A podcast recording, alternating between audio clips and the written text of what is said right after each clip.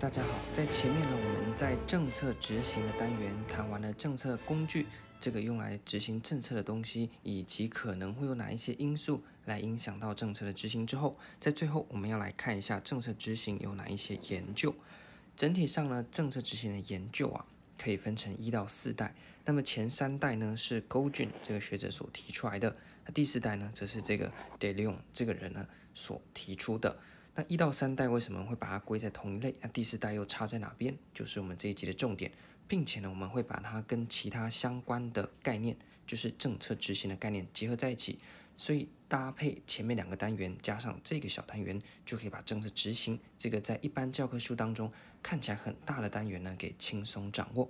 首先，我们谈到公共政策啊，大家都知道，你的书里面一定会写啊，它并不算是一个太古老的学科，而是在近代，尤其是二次大战之后，大家一开始呢只重视政策的规划，直到后来发现说，政策规划的再好，如果没有好好的执行，它也可能呢会变成一个烂尾政策。因此呢，在一九六七零年代开始，政策执行才开始被认为是一个比较重要的环节，并且有相关的研究来针对怎么执行。这件事情呢，去进行讨论。第一代的政策研究就是一九七零年代，第一代的政策执行研究是重视什么呢？重视上而下的这个执行的方向。什么是上？什么是下呢？上就是政策制定者啦，他怎么样去命令政策的执行者，他在研究这个。因为最早期呢，呃，大家想想看，在那个时候，大家目光才刚放到政策执行的时候呢，一定是从什么时候开始看呢？从说，哎。我们来研究政策执行吧。那政策呢，是由上面的人下命令给下面去做的，理所当然，在第一代的学者就会来讨论说，那上面怎么下命令的？那怎么样呢？由下面去做执行。在这个部分呢，大家重视的是中立、客观、理性和技术的分析模式。而这个上而下的视角，对应到另外一个学者叫做 A.M.O，其实呢，就是向前推进的策略。向前推进，顾名思义就是由上而下往前 push 的这样子一个。方向，在第一代的政治研究当中，他非常重视个案，所以呢，它的缺点就是没有什么理论性，因为你 case by case 遇到一个讨论一个，但是有没有通用的理论呢？在第一代是比较薄弱的。而 Wildavsky 他提出来的奥克兰，他针对奥克兰计划所呃进行的研究呢，我们就可以说算是政策执行研究的一个烂伤了，因为奥克兰计划呢，呃，Wildavsky 发现说。规划的再好，结果执行过程一塌糊涂，最后政策的结果呢也跟预期的会差非常多。因此呢，我们应该把重点放在政策的执行，而不单单只是政策的制呃制定方面。到了一九八零年代呢，我们一开始大家都说，哎，上而下，我们先看看上级怎么下命令给下级去做的。但后来发现说，哎，下级好像扮演的蛮重要的角色哦，因为上面下的命令再多，下级不配合办理，这个政策也没办法贯彻。所以到了一九八零年代第二代的时候呢，我们就倒过来啦，物极必反嘛。我们反而是重视由下而上的方向，也就是 Eremo 所提出来的向后推进。你就把它颠倒就好了，上而下就是向前，那颠倒过来下而上就是什么呢？向后。这个下是谁呢？就是执行者。所以在这个部分呢，大家比较 care 的是下层的基层官僚，就是那个政策的执行者到底是怎么去做的。那包含了执行的结构、刺激的结构、那计划的理性和多元的目标等等啊。啊，Lipsky 他所提出来的官僚呃基层官僚相关理论呢，可以说是在这个下而上的途径当中，我们可以延伸出来去做讨论的。在行政学当中，基层官僚是一个非常重要的点。简单来说，基层官僚这个 street level bureaucracy 就是我们一般啊谈到直接跟民众面对面，在整个金字塔的官僚体系当中最底层的那一些官僚。就是基层官僚，那么它特点呢？第一个是与标的互动，标的就是什么呢？人民，就是政策执行可能跟社人民有关系，而实际上跟第一线做接触的，就是基层官僚。那第二个呢是啊，他们的业务啊，常常长官呢没办法亲临现场，长官都是坐办公室吹冷气，在外面辛苦在柜台忙的都是什么呢？基层官僚。再来呢，是他有一定的裁量权，因为不可能方方面面都有法规啊，或是长官下命令，所以现场跟民众互动过程当中，民众在跟基层官僚对答的过程，基层官僚其实他会有一定的裁量权啊，但是呢，也是因为他最基层权力最小，却又有一点点裁量权，可以在现场做一点决定，所以他产生了一个矛盾的性格，也就是他产生有责无权的情况。也就是说呢，今天出事了，一定叫基层扛嘛，所以这是有责。但是基层你又不给他权力，又叫他扛责，所以基层的官僚常常会陷入一个矛盾的状态。那另外一个，我们在谈到矛盾的性格，也可以看到说，一方面呢，他对自己工作呢会呃有一些的想法，基于这个矛盾的性格，他会对自己的工作概念产生一些修正行为。例如说呢，诶，既然我有责无权嘛，那我宁愿少一事啊，多一事不如少一事，少一事呢就少一点责任啊。另外一个呢，是因为顾客啊、人民的要求很多啊，那上级制定的政策根本就没办法方方面面去顾及到实际一线的状况，所以他就会去。把顾客就是人民的概念和人民的需求去做一点调整，例如人民原本要 A 啦，但是因为我们的政策其实上级制定的时候就没想到他有这个 A 需求啊，那这样子的话呢，你如果真的要回应 A 需求的话，基层官僚就很矛盾，因为他没有这个权限，上级也没有告诉他怎么做，于是呢他就在心里呢把这个 A 需求给稍微调整一下，来安慰自己说啊没关系没关系，我还是有回应到民众的需求啊。所以这个算是基层官僚无奈的一面呐、啊。那应对这些多变的实际现场状况，其实基层官僚就是上不上下不下，夹在一个很尴尬的位置。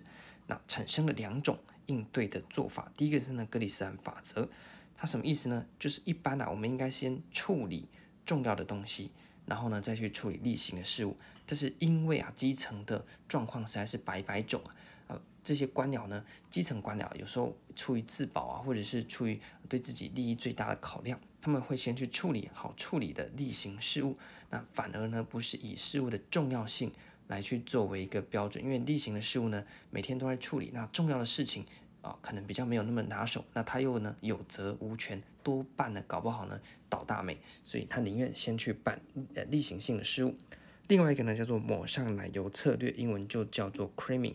这个呢也是差不多意思，意思讲说呢，照理说呢，工作有非常多，你应该有个轻重急缓，那优先处理比较急迫的工作，就像是呢，急诊室里面啊比较严重的，已经快死掉的，赶快先救嘛。那你可能手破皮的啊，那个就慢慢来。但是呢，基层官僚因为他们的业务量太多了，又面临到非常多实际一线的呃突发情况，因此他们反而会倾向先处理简单的工作，把急迫的东西呢。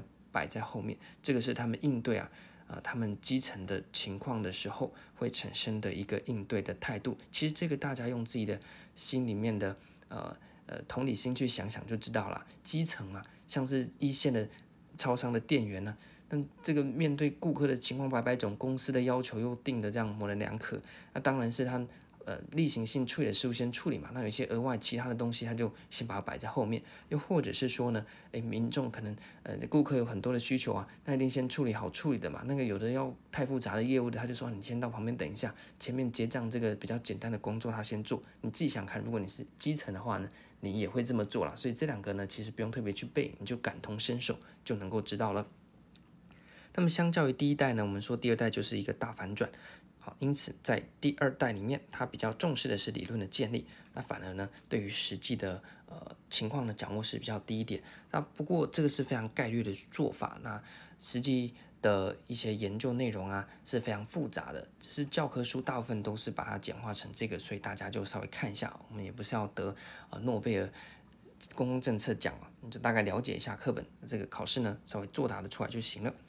那另外一个呢，我们可以搭配就是呢，诶，Edwards 爱德华三世的执行力，那这个呢，这个讨论的就可以跟我们的第二代做搭配。所以在前面我们在讲影响政策执行的因素，就有提到爱德华三世的执行力模式，在这边呢就可以结合，因为它是重视什么呢？其中有这个呃执行者的意愿嘛，或是一些官僚的结构等等啊，就是在第二代里面可以做搭配。到了第三代，就是一九九零年代，这个很好记，因为七八九。第三代呢，诶，一定是物极必反，然后呢，正反相生，所以有一个上而下，下而上。第三个就是什么呢？那上下并成啊，整合模式啦。在这个整合模式里面呢，它就是从啊单纯理论建构进入到理论的检验。换句话，用白话讲，理论检验是什么呢？就是我提出来的理论，它是希望有一个普遍性，可以解释到各方各面的个案。那检验就是什么呢？用个案去做理论的检验。那第三代，我们就讲说，它同时可以去顾及到理论，那并且呢，也可以用个案来去检视理论，就不会像前面要么偏重实际的个案，要么就偏重理论的状况。同时呢，在模式上面，它既然是整合模式，它也就不偏向于单纯上而下，或者是指重视基层官僚下而上的模式，而是通盘的去认识到说，上级有上级的权利可以下命令没有错，但是下级也有下级基层官僚面临到的那些情况，而应该用一个更加整体的角度来去探讨上级和下级的关系，进而去了解到政策执行过程当中的一些细节。好，所以这是一到三代很好记，一个上而下，一个下而上，接着呢把它整合起来。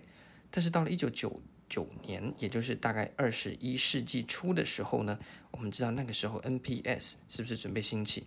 那 NPS 准备兴起那个时候呢，其实有个非常重要的概念，就是民主化的这个概念啊。在民主什么都要谈民主，什么都要谈自由，什么都要谈人权的时候，第四代就是把这些近代所称的多元的概念加到了政策执行研究当中。所以呢，一方面它还是继续的维持的理论和实务兼顾，但是呢，这是重点。你在谈到政策评估或者是政策执行的四代，全部都是把什么呢？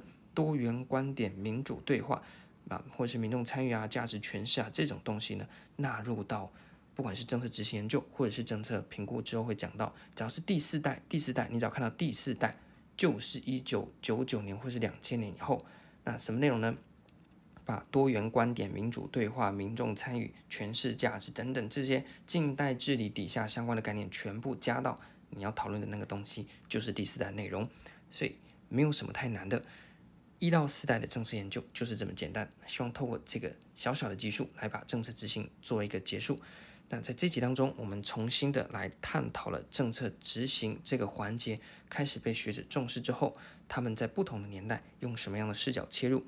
啊，同时也去做一点延伸，包含了像是 Wildavsky 奥克兰计划跟前面的爱德华三世执行力、基层官僚的概念，以及我们已经稍微点到的，你只要看到第四代，一定是跟什么结合呢？跟多元民主和价值这些东西结合。希望呢，在第三单元当中，有确实让大家更加了解到政策执行的相关议题。那么最后呢，还是要小补充一下，我们刚才谈到政策。研究的时候呢，其实有带到 Sabatier 和 Ermo 他们的这个上而下或者下而上，向前推进或向后推进。那这边最后延伸一下，就是这个对应到的东西叫做政策执行的途径。那么谈到也可以上而下，可以下而上啊，也可以上下交相演进。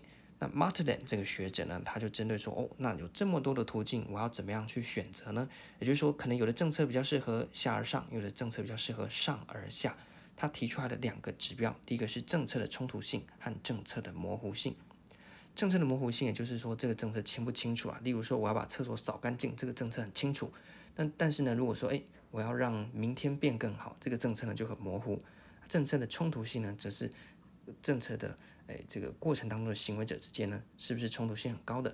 例如说，我们来分重阳敬老金好了，哦，这可能很多的单位呢就会有意见，那大家就会吵架。那如果单纯说呢，我们明天去郊游哦，这个政策呢，可能反对的没有那么多，这个冲突就比较低。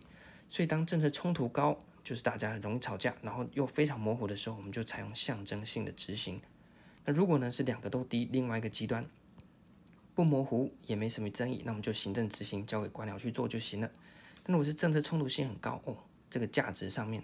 各方极度的对立，但是呢，模糊性蛮低的，那么就进入到什么呢？进入到政治执行的状况，交给政治去决定，因为它政策很明确。那最后拿捏的呢，要执行不难，因为它很明确。最后拿捏的是谁？就是政治力量，也就是各方各派的力量。另外一个呢是政策模糊性很高，诶，要干嘛？其实不太晓得，但是呢，它的政治冲突低，大家都没什么反对意见。例如说，我们要发展太空的产业，大家都说好啊。发展太空产业啊，所以冲突低。但是呢，太空产业是方方面面、各方各面的工业都要加进来，它的模糊性其实是蛮高的。这时候呢，我们就使用这个实验执行了。象征执行就是喊喊口号啊，然后呢，这个做个秀。行政执行交给官僚去把它办好就好了。政治执行交给政治力量来去决决定。实验执行呢，就是我们去尝试看看，去尝试的推动看看。这个呢是 Martelin 他所提出来的，根据冲突性和模糊性，我们可以选择不同的执行模式。这边呢一并的来跟大家做一个小小的分享。这集就到这边，我们的第三单元就告一段落。接下来呢，我们就要进到其他的公共政策环节，来继续讨论这个学科在国考或者是学科本身一些比较重要的重点，跟大家做一个讨论。感谢大家。这期就到这边，拜拜。